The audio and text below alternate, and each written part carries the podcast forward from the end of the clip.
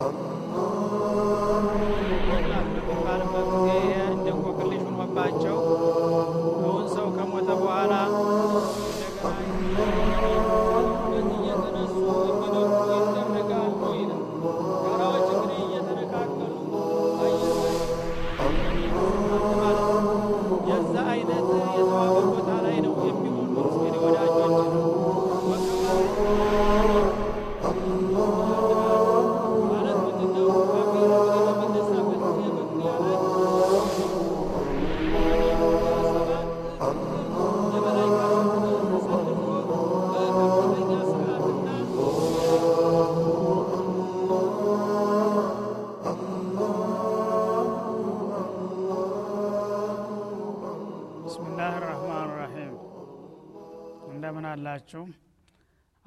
አላህ በምንሰማው ይጥቀመንና አዑዙ ቢላህ ምን ሸይጣን ረጂም። ያለፈው ትምህርታችን በሱረቱ ልንሽቃቅ ላይ አላህ ስብሓናሁ ወተላ ሙታንን እንደሚያነሳና እንደሚመልስ በቃለ መሀላ እያረጋገጠ ነበረ የቆምነውና ከዛው እንነሳለን። ፈማ ለሁም ላ ዩእሚኑን። የሰው ልጆች እኔ ጌታቸው ወደፊት የሚሆነውን ነገር ይፋ አድርጌ እየነገርኩና የሚበጃቸውን እየመከርኳቸው ምን ነካቸውና ነው የማያምኑት? በማለት ይጠይቃል አላ ስብን ወተላ እንግዲህ ምክንያቱ ጠፍቶ ሳይሆን የሚጠይቀው ጤናማ አእምሮ ያላቸው የሰው ልጆች ከአስተማሪና ከመካሪም ደግሞ አላህን ያህል መካሪ እየመከራቸው ምን ነካቸውና ነው ይህንን የመሰለ ምክርና ትምህርት ለመቀበል ፍቃደኛማ የሆኑት ረተው የሰው ልጅ ልብ ግዛ በማለት ይጠይቃል ማለት ነው ወኢዛ ቁሪአ አለይህም ልቁርአን ላ የስጁዱን። ከጌታቸው የመጣው ቁርአን ደግሞ ሲነበብላቸው ለጌታ ክብር ዝቅ የማይሉት ለምንድን ነው ይላል አላ ስብን ወተላ ላየስጁዱን ማለት ላየክضዑን ማለት ነው። እንግዲህ ፍጡር እንደ ፍጡርነቱ ደካማ ነው። ጌታ መልእክት በሚልክለትና የሚጠቅመውን ቁም ነገር ሲያቀርብና ሲያስተምረው ያን ነገር በአክብሮት ራሱን ዝቅ አድርጎ የጌታን ምክርና ትእዛዝ በጥሞና አዳምጦ ለመቀበል የማይሞክረው ለምንድን ነው በትቢት የሚወጠረውና የሚኮፈሰው ማለቱ ነው። ይሄ ማድረግ የለበትም። ስለዚህ የሰው ልጆች ከጌታቸው የሚመጣላቸውን ምክርና መመሪያ በአክብሮት ዝቅ ብለው መቀበል ይጠበቅባቸዋል ማለት ነው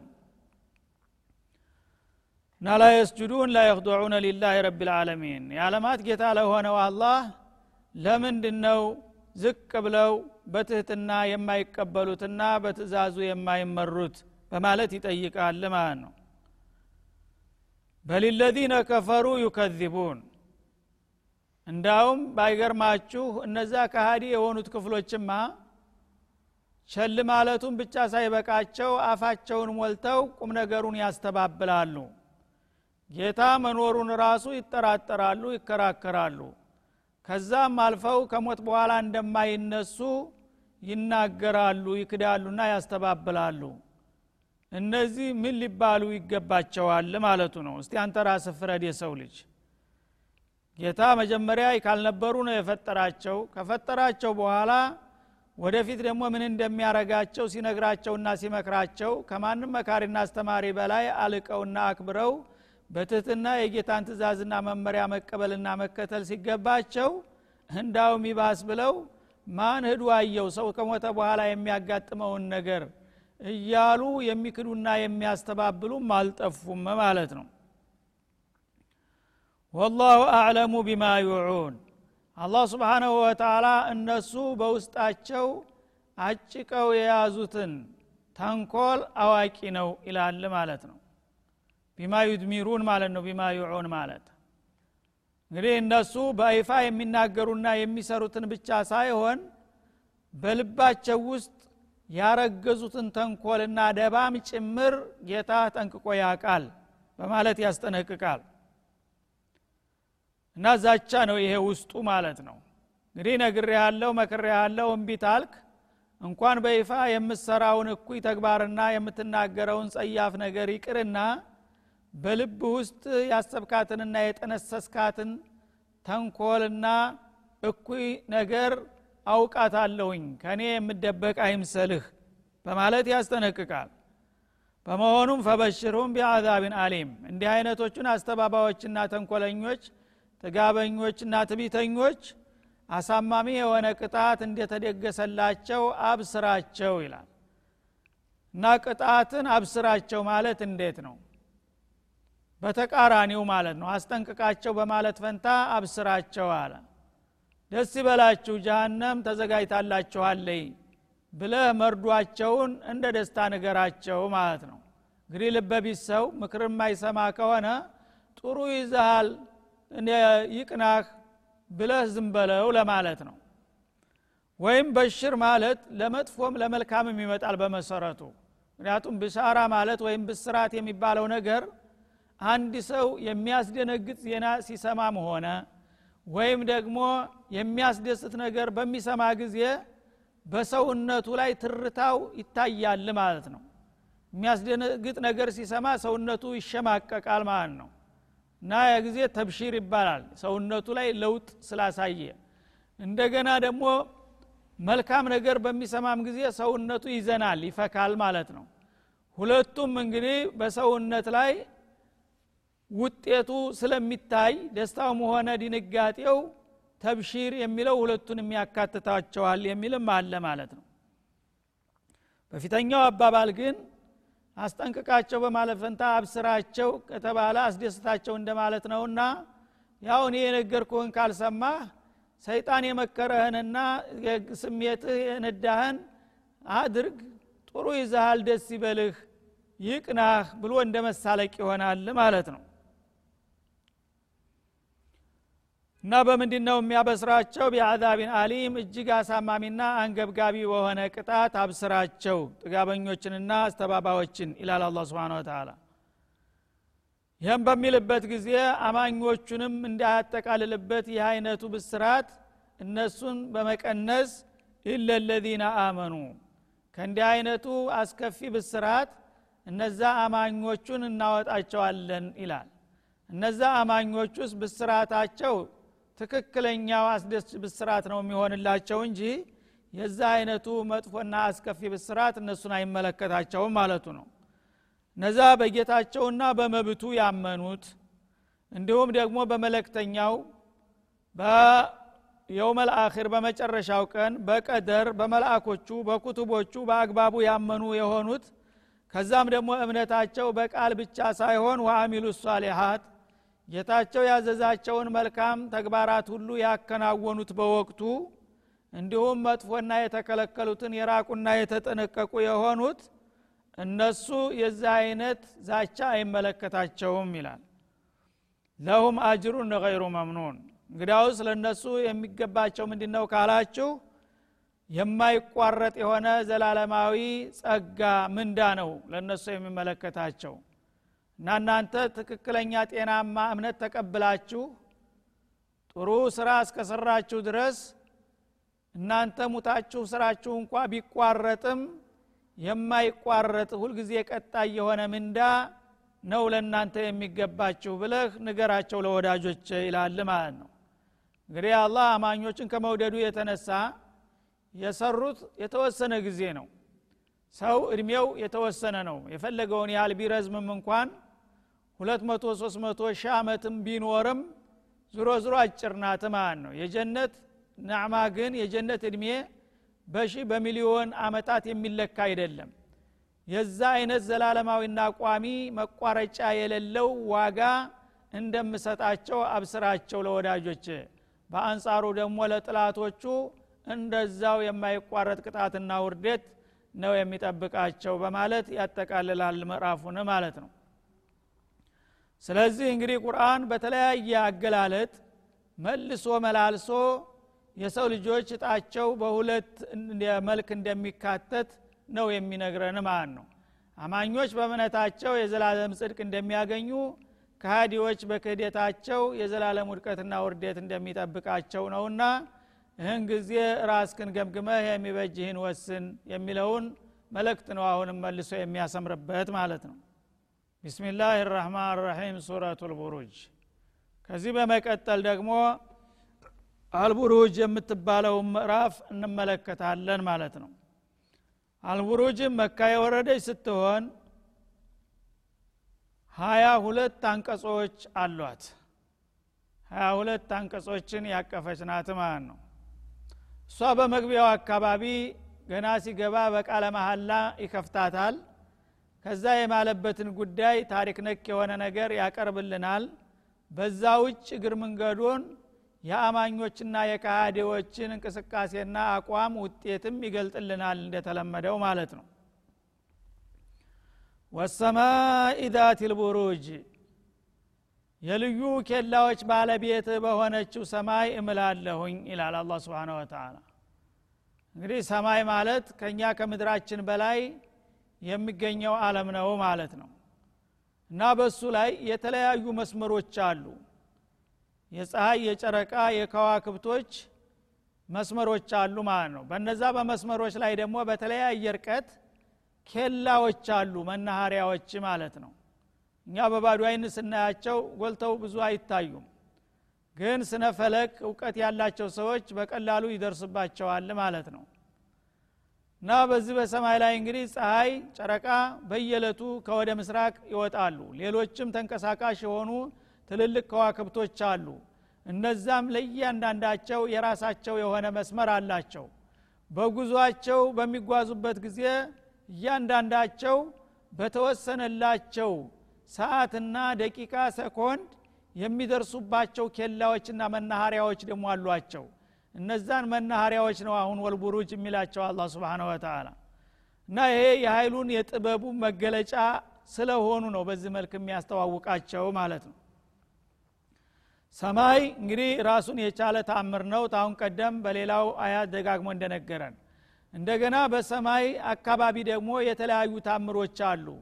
የተለያዩ እንግዲህ ተሽከርካሪና ተንቀሳቃሽ የሆኑ ብርሃን ሰጭ ነገሮች አሉ። እነ ፀሐይ እነ ጨረቃ እነ ከዋክብት ከከዋክብቶቹ ተንቀሳቃሽ የሆኑና የማይንቀሳቀሱ ባሉበት ቦታ ጸድቀው ያሉም አሉ። እና እነዚህ የሚንቀሳቀሱት በሚንቀሳቀሱበት ጊዜ በየጊዜውና በየዕለቱ የሚደርሱባቸውና የሚያልፉባቸው የሆኑ መናሃሪያዎችና ቦታዎች አሏቸው። በነዛ ኬላዎች ምልላችኋለሁኝ በሰማይም ጭምር ይላል ማለት ነው ይህ ማለት ምንድ ነው ይህን ሁሉ እንግዲህ ጥበብ የተሞላበትና ጉዙፍ አለም የፈጠረና ያስቀመጠ የሆነ ጌታ ምንም ነገር የሚያቅተውና የሚያዳግተው እንደሌለ በስራ ውጤት የምልላቸዋለሁ በማለት ዋቢ መጥቀሱ ነው ማለት ነው። ወልየውም ልመዑድ እንደገና ደግሞ በታላቁ ቀጠሮ ቀንም እምላለሁኝ ይላል ማለት ነው። ታላቁ ቀጠሮ ቀን ማለት ምንኛው ቀን ነው ካል እለተ ተንሳኤ ማለት ነው። ሰው ከሞት በኋላ የሚነሳበት ቀን የቀጠሮዎች ሁሉ መደምደሚያ ታላቁ ቀጠሮ አለም አቀፍ ቀጠሮ ነው። ለሰዎችም ለጅኖችም ለመላእኮችም በአጠቃላይ ሁሉም ፍጥረታቶች ጌታ ፊት ቀርበው የስራ ዋጋቸውን የሚረከቡበት እለት ስለሆነ በታላቁ እለተ ቀጠሮ እምላለሁኝ ይላል። ብዙዎቹ እንኳ እንደማይመጣ ቢገምቱና ቢያስተባብሉ እኔ ግን መኖሩን ስለማረጋግጥ በሱ ምላለሁ ይላል ማለት ነው። ወሻሂድን ወመሽሁድ እንደገና ደግሞ በመስካሪዎችና በሚመሰከርበት ሁሉም እምላለሁኝ ይላል ማለት ነው። እና ይሄም የተለያየ ትርጉም ይኖረዋል። በአጠቃላይ ግን የሚመሰክር በሆነ ኃይል ሁሉና የሚመሰከርበት በሆነ ክፍል ላይ እምላለሁ በሁለቱም ወገን ማለት ነው ይህ እንግዲህ ምንድን ነው አንደኛ በነቢያት ማለት ነው። በህዝቦች ላይ የሚመሰክሩ ነቢያቶች ናቸው ማለት ነው። ሁለተኛ የሚመሰከርበት የሚባሉት ህዝቦች ናቸው። ነቢዮች መጥተው የጌታን ፍቃድ ይናገራሉ ያስተምራሉ። የዛ ጊዜ ህዝቦች ለሁለት ይከፈላሉ የሚያምኑና የሚያስተባብሉ በመሆን ማለት ነው።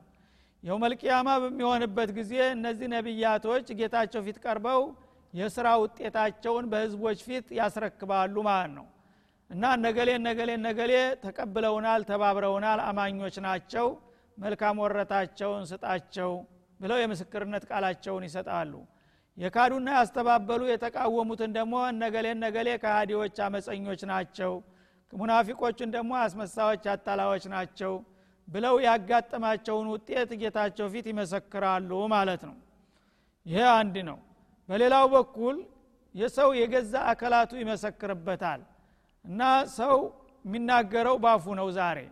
ነገው መልቅያማ በሚሆንበት ጊዜ ያጠፋና ያከፋውን ነገር የስራ መዝገቡ ቀርቦ በሚነበብለት ጊዜ ሊያስተባብል ይሞክራል ማለት ነው። ያን ጊዜ ዝምበል ይለውና አፉን ዘግቶ እንደገና እጅና እግርን የሰውነት ክፍሎችን ቆዳዎችን እንዲናገሩ ይጋብዛል ማለት ነው የገዛ እጆቻቸው የገዛ እግሮቻቸው በሌላው አጠቃላይ ሰውነታቸው ላይ ይመሰክራሉ ያዩትን የሰሙትን። ያንን ነው ብሎም የተረጎመ አለ ማለት ነው። ወይም ደግሞ አንዱ ኡማ በሌላው እመት ላይ ይመሰክራል። ለምሳሌ የእኛ ኡመት ኡመተ ሙሐመድ ባለፉት ኡመሞች ላይ ይመሰክራሉ ማለት ነው። በነ ኑሕ ሰዎች ላይ በነ እብራሂም በነ ሁድ በነ ሷሌህ ህዝቦች ላይ በነ ሉጥ እንደ ተከታዮች ወይም ህዝቦች ላይ ይመሰክራሉ። እንዴት አውቀው ይመሰክራሉ ሲባል የእነዚህ ሁሉ ታሪክ በቁርአን በዝርዝር ተነግሯቸዋልና ቁርአንን መሰረት በማድረግ ከዛም በተጨማሪ የነቢዩን መብረሪያ በመመርኮዝ ያለፉት ኡሞሞች የካዱት እንደ ካዱ ያመኑት እንዳመኑ ይመሰክራሉ ማለት ነው። በእነዚህ መስካሪዎችና በሚመሰከርባቸው ሁሉ እምላለሁ ይላል አላ ስብን ወተላ ስለዚህ እንግዲህ ፍጥረታት በሰሩት ስራ ለማስተባበል እንኳ ቢሞክሩና ቢያስቡ እስበርሳቸው ወይም በገዛ አካላቸው አስመስክሬ እረታቸዋለሁኝ። ይህን ይወቁና ይጠንቀቁ ማለቱ ነው ማለት በእነዚህ በተለያዩ ነገሮች ከማለ በኋላ የማለበትን ቁም ነገር ምን እንደሆነ ሲገልጽልን ቁቲላ አስሓቡ ልኡክዱድ ይላል አናሪ ዛት ልወቁድ የጋመሳት የተሞላበት የሆነው ምሽግ ባለቤቶች ተረገሙ ይላል ማለት ነው። እነዚህ ሰዎች የተረገሙ መሆናቸውን ነው ምን የማረጋግጥላችሁ ማለቱ ነው። እንግዲህ አላህ ስብሓናሁ ወተላ በፈለገው ነገር ይምላል የፈለገውን ይረግማል የፈለገውን ይባርካል ይመርቃል ማለት ነው ስለዚህ በአንድ ወቅት በጥላቱ በወዳጆቹ ላይ ግፍ የፈጸሙትን በደለኞችና ግፈኞች በመርገምና በማውገዝ ነው የሚምለው ማለት ነው። እና የጋመሳት የተሞላበት ጥልቅ ጉድጓድ ሰፊና ጥልቅ ጉድጓድ ባለቤቶች ያንን ጉድጓድ አዘጋጅተው በዛ ጉድጓድ ውስጥ ጉፋአኖችን ጭቁኖችን እሳት ውስጥ አይናቸው እያየ ከነ ህይወታቸው ገፍትረው በመጨመር ያርመጠመጡና የቀጡ የሆኑት ክፋተኞች እነሱ በእኔ ዘንዳ የተረገሙ መሆናቸውን አረጋግጥላቸዋለሁኝ።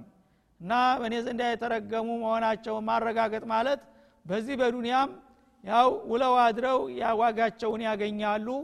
በመጩም አለም ደግሞ እጅግ የከፋና የከበደ ቅጣት ይጠብቃቸዋል ከኔ ራህማ የተባረሩና የተረገሙ ናቸውና በማለት ያረጋግጣል ማለት ነው ይህ የተረጋገጠባቸው መቼ ነው ካላችሁ ኢዝሁም አለይሃ ቁዑድ። በዛች በጣም አስከፊ ቅጣት የተሞላባት በሆነች ጥልቅ ጉድጓድ ዙሪያ እነሱ ተቀምጠው ወሁም አላማ የፍአሉን ቢልሙእሚኒነ ሹሁድ። በአማይ ባሮች ላይ የሚፈጽሙትን ግፍ በሚታዘቡና በሚያስተውሉ ወይም በእነሱ ስቃይ በሚደሰቱና በሚዝናኑበት እለት አላወቁም እንጂ እኔ ረገምኳቸውና ተራህመት ያባረርኳቸው ይላል ማለት ነው። እና ይህ አይነት ግፍ የፈጸሙ ሰዎች በምን ዘመን ነበሩ? በየት ሀገርስ ነበሩ? የሚለው ጥያቄ መነሳቱ አይቀርምና ይህም በሚመለከት ብዙ ጊዜ ይህ አይነት ግፍ የፈጸሙ ክፍሎች እንዳሉ ነው የሚነገረው በታሪክ ማለት ነው። እና አላህ ስብሓንሁ ወተላ በዚች ምድር ላይ አማኞቹን በእምነታቸው ከሃዲዎቹን በክህደታቸው ሁሉም ባመኑበትና በተሰማሩበት አቅጣጫ ታሪክ ሰርተዋል ማለት ነው። ስለዚህ አማኞችን ለምን አመናችሁ ብለው የሚያሰቃዩ ሰዎች ጥጋበኞችና ትቢተኞች ብዙ ጊዜ ተገኝተዋል በተለያየ ክፍል አለም በክፍለ አስያ በብዛት ተገኝተዋል። በአፍሪቃም እንደዛው እንደገና በአውሮፓም እንደዛው። በዛ ጊዜ ብዙ ጊዜ ታዋቂ የሆነው ይሄ ሶስት ክፍል አለም ነውና ማለት ነው። በሌላውም እኛ ባናውቀውም እሱ የሚያውቀው ሊኖር ይችላል ማለት ነው። ስለዚህ ይህ አይነት በጣም አሰቃቂ የሆነ ግፍና በደል ሰው ከነ ህይወቱ እሳት በተሞላበት ጉድጓድ ውስጥ እየተገፈተረ ህዝብ መጨመር የተከሰተበት ቦታና ሁኔታ ብዙ ቦታ ነው እና በግብፅ ሀገር እንደተፈጸመ ታሪክ ይናገራል። በሻም ሀገር እንደተፈጸመ በሀበሻ ሀገር እንደተፈጸመ እንደገና በየመን ሀገር በተለይም በየመን አካባቢ ነጅራን በሚባለው ክልል የተፈጸመውን ነቢዩ አለህ ሰላቱ ወሰላም በሀዲስ ጠቅሰውታል ማለት ነው። እሱን ነው ለናሙና አሁን ትንሽ ዘዘር ልናረገው የምንችለውና ስለ እሱ እናተኩራለን። ሌሎቹም በጥቅሉ እንተዋቸውና ማለት ነው። እና በአንድ ወቅት አንድ ጥጋበኛና ከሃዲ የሆነ ባለስልጣን ነበረ በነጅራን ሀገር አሉ ነቢዩ አለ ሰላቱ ወሰላም እና አማካሪው ጠንቋይ ሟርተኛ ነበረ።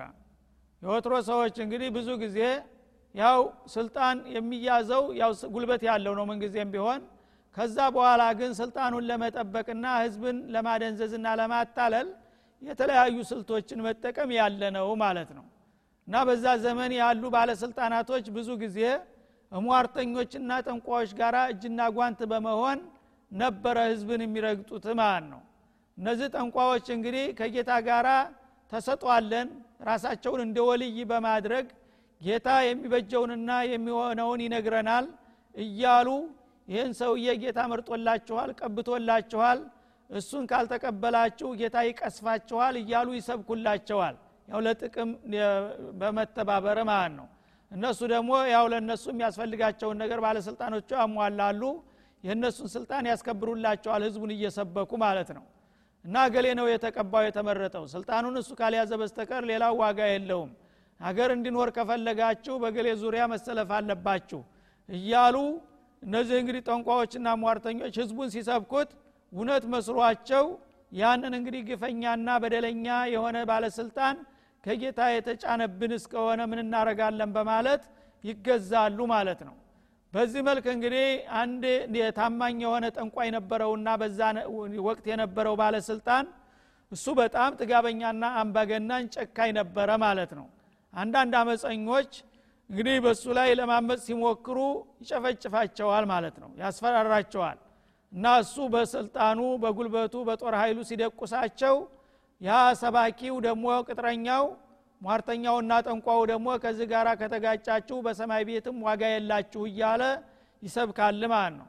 በዚህ መልክ እድሜ ልኩን ሲያገለግል ከቆየ በኋላ ሰውየው ባለስልጣኑ በጣም ጥጋበኛ ነበርና ወደ መጨረሻ አካባቢ እንደ ፊራውን እንዳውም እኔ ነኝ ጌታችሁ እስከ ማለት ሄደ ማለት ነው።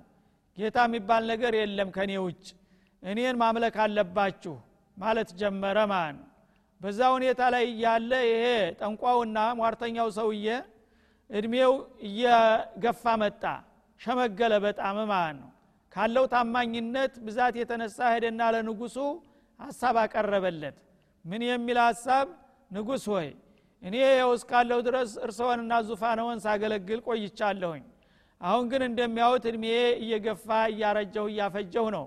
ይህንን ሙያዬን ይጀቦት ተመሞቴ በፊት አንድ ብልህ የሆነ ልጅ መርጠው ይስጡኝና ይህንን ሙያዬን ለሱ ላውርስና ላሰልጥ ነው ብሎ ይጠይቃል ማለት ነው።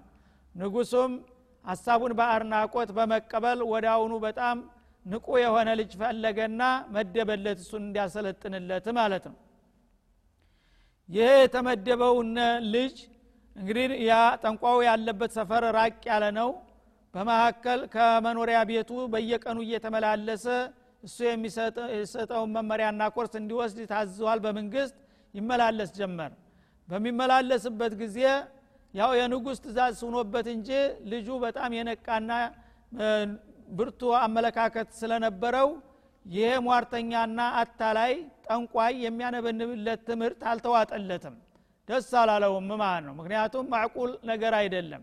ተንኮል ነው የሚያስተምረው። ሰውን እንዴት እንደሚያጃጅል እንዴት እንደሚያታልል ራሱን እንዴት እንደሚያኩራራ ለንጉሱ ምን ያህል ታማኝ መሆን እንዳለበት ነው እንጂ ተጨባጭና አቅል የሚቀበለው ነገር አይደለም። ልጁ ደግሞ አእምሮው በጣም የመጠቀ ነው።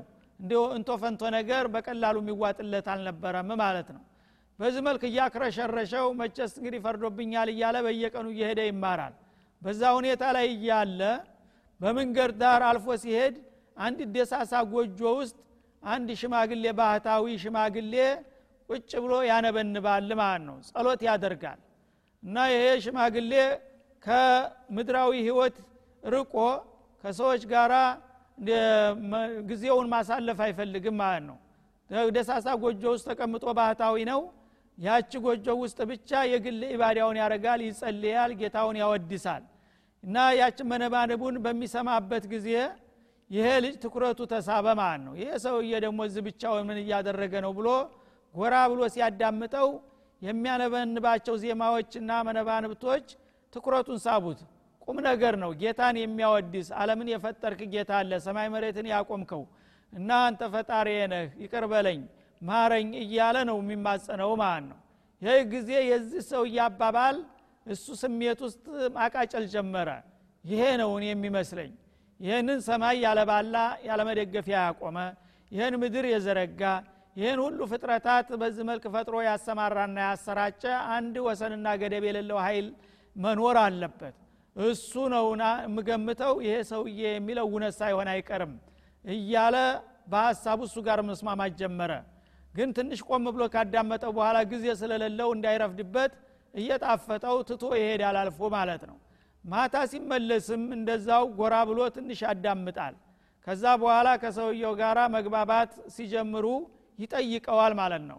አባባ እዚህ ምን እያደረጉ ነው ሲለው እሱ ሲጠይቀው ደግሞ በአጋጣሚ የሚጠይቀኝማ ካገኘሁ ብሎ የተረሳና በህብረተሰቡ የተናቀ ስለነበረ ያችን ቁም ነገር እሱ የሚያምንባትን ነገር ለዚህ ልጅ ማስረዳት ጀመረ። ሃይማኖታዊ እንደሆነ የሃይማኖቱ ተየት እንደመጣ ምን ማድረግ እንዳለበት የጸሎት ስርዓቱን መንገር ጀመረ ማለት ነው። የዛ ጊዜ የበለጠ እየጣፈጠውና እየጣመው መጣ ማለት ነው ስለዚህ መንፈሱ ለሁለት ተከፈለበት ማለት ነው። ሀሳቡ ያለው ከባህታዊው ጋር ነው። ለአቅል የሚጥም ነገር ስለሚነግረውና ስለሚያስተምረው። ግዳጁ የተመደበለት ደግሞ ያው መደበኛ ትምህርቱና ግዴታው ጠንቋው ጋር ነው ማለት ነው። እና የትኛውን ሊያዝ እያለ ይጨነቃል ማለት ነው። ያው እዛ ጋር ሂዶ ይመጣል። ኋላ ይሄኛው እንግዲህ ትኩረቱን እየሳበው ሲመጣ ጊዜውን እየሰረቀ የትምህርቱ ጊዜ እየተጓደለ እየረፈደበት ማታም ደግሞ ወደ ቤት መመለስ በሚገባው ሰዓት መድረስ ሲገባው እየመሸበት ሲመጣ ጠዋት ጠንቋው የታርፍዴ ነው እስካሁን ድረስ ጊዜ አሳልፈው የመጣኸው? በማለት ይደበድበዋል። ማታ ደግሞ ቤተሰቦቹ እስካሁን ትምህርት የለም የታምሽተህ ነው? በማለት እንደዛው ይደበድቡታል። ይህ ችግር ሲያጋጥመው ለዚህ ለባታዊ ሽማግሌ ያጋጠመውን ነገር ያስረዳዋል። እኔ እርስዎ ዘንድ መቀመጥና አንዳንድ ጠቃሚ ትምህርት ማግኘት እፈልጋለሁኝ ችግሬ ግን ጠዋት ትንሽ ተረፈደብኝ አስተማሪው ሟርተኛው ይቀጠቅጠኛል። ማታ ደግሞ ስመለስ ለምን እስካሁን አመሸ ብለው ቤተሰብም እንደዛው ያሰቃዩኛል ይለው ሲያማክረው ይህን ነገር እንግዲህ መፍትሄ ይሰጠዋል ማለት ነው። አስተማሪው ዘንዳ ለምን አረፈርክ በሚል ጊዜ በቤት ሌላ የሚላላክ ልጅ ስለሌለ ቤተሰቦች አንዳንድ ቦታ ስለሚልኩኝ ረፍዶብኝ ብላ አመካኝ አለው። ቤተሰቦች ደግሞ ለምን አመሸ በሚሉ ጊዜ አስተማሪው ዛሬ ትምህርት ጨምሮብኝ እዛ አስቆይቶኝ ነው በላቸው ይላል። በዚህ ዘዴ የተወሰነ ጊዜ እንግዲህ አገኘ ማለት ነው። በዚህ ሁኔታ ላይ እያለ ከለታት አንድ ቀን ሁልጊዜ በልቡ ውስጥ እሱ ይሄ ባህታዊው ሰውዬ ሀቀኛ እንደሆነ ይሰማዋል። ያጠንቋውና ሟርተኛው ሰውዬ አታላይ አስመሳይ መሆኑ ይገባዋል። በንጉስ እንኳን የተደነቀ ትልቅ ቦታ ያለው ቢሆንም ማለት ነው ስለዚህ ራሱን እንግዲህ በየጊዜው ያስጨንቃል። ማንኛው ነው ትክክለኛው ሰው? ይሄ ሟርተኛው ሰውዬ አታላይ ከሆነ እንዴት በመንግስት ደረጃ ሊታቀፍና ታማኝነት ሊያገኝ ቻለ? ይሄኛው ደግሞ የወደቀ የተረሳ ሊሆን እንዴት ቻለ? በእኔ ጊታ እንዳውም ለሀገር ለወገን የሚበጀው ይሄ ባህታዊ የሚሰራው ነበረ። በማለት እየተጨነቀ እያለ ይህን ነገር እንግዲህ ማረጋገጫ ይፈልግለታል ማለት ነው ጥናት ማድረግ ጀመረ በራሱ ዙሪያ። በዚህ ሁኔታ ላይ ያለ ከለታት አንድ ቀን መንገድ ላይ የሆነ ነገር ሊያጋጥመው ነው ማለት ነው። እና ያ ነገር በሚያጋጥመው ጊዜ በዛ አማካይነት ከሁለቱ አስተማሪዎች ማንኛው ሀቀኛ ማንኛው አታላይና ውሸታም መሆኑን የሚያቅበት ሁኔታ ሊመጣ ነው ማለት ነው ስለዚህ ይሄ እንግዲህ ምን እንደሚሆን ዝርዝር ሁኔታውን በሚቀጥለው ክፍለ ትምህርታችን እንመለስበታለን። የዛሬው ክፍለ ትምህርት እዚህ ላይ ይጠቃለላል። ወሽክረን ወሰላሙ አለይኩም ወረህመቱላሂ ወበረካቱ